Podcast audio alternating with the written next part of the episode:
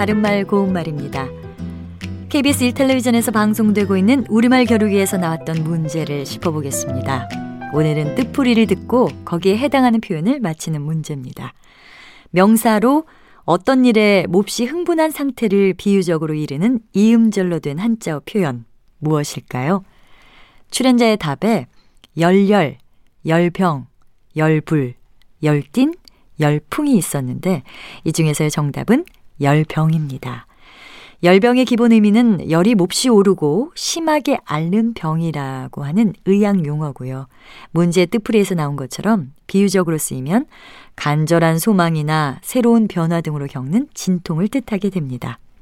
예를 들어서 사랑의 열병을 앓는다 라든지 학생들은 새로운 입시 제도의 변화에 적응하느라 열병을 앓고 있다. 이렇게 말할 수 있습니다.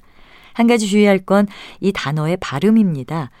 열병으로 발음하는 경우가 많은데 예사소리인 열병이 올바른 발음입니다.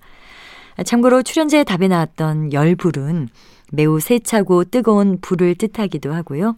비유적으로 쓰이면 매우 흥분하거나 화가 난 감정을 뜻하기도 합니다. 열불이 나서 도저히 못 참겠다.